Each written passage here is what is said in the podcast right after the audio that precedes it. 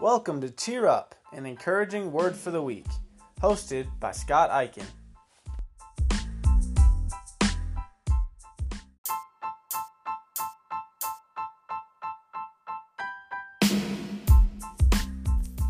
Hey there, friends. Thanks for listening to Cheer Up again this week.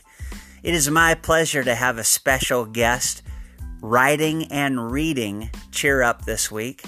He's a wise man beyond his years, and he is my son, Reese. Thanks for doing this, Reese. No problem. Ephesians 1 4 says, Even before he made the world, God loved us and chose us in Christ to be holy and without fault in his eyes. Have you ever desired something so much that you're obsessed with it before you even receive it? The Bible makes it clear that God desires a relationship with us, despite the fact that we turned and sinned against him. As if this truth isn't awesome enough, Paul tells us in Ephesians 1 4 that God loved us before he even made us. How cool!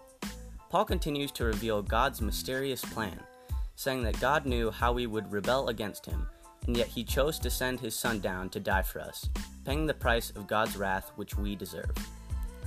This brings him glory and it gives us new life. Now we are holy in Christ, and our new mission and purpose is to love God and love others, reflecting the righteous image of Jesus until the day he returns. Let us go and do just that. Ponder this In what specific ways have you run from God in your life? What actions have you done that you're ashamed of? Take it to God in prayer.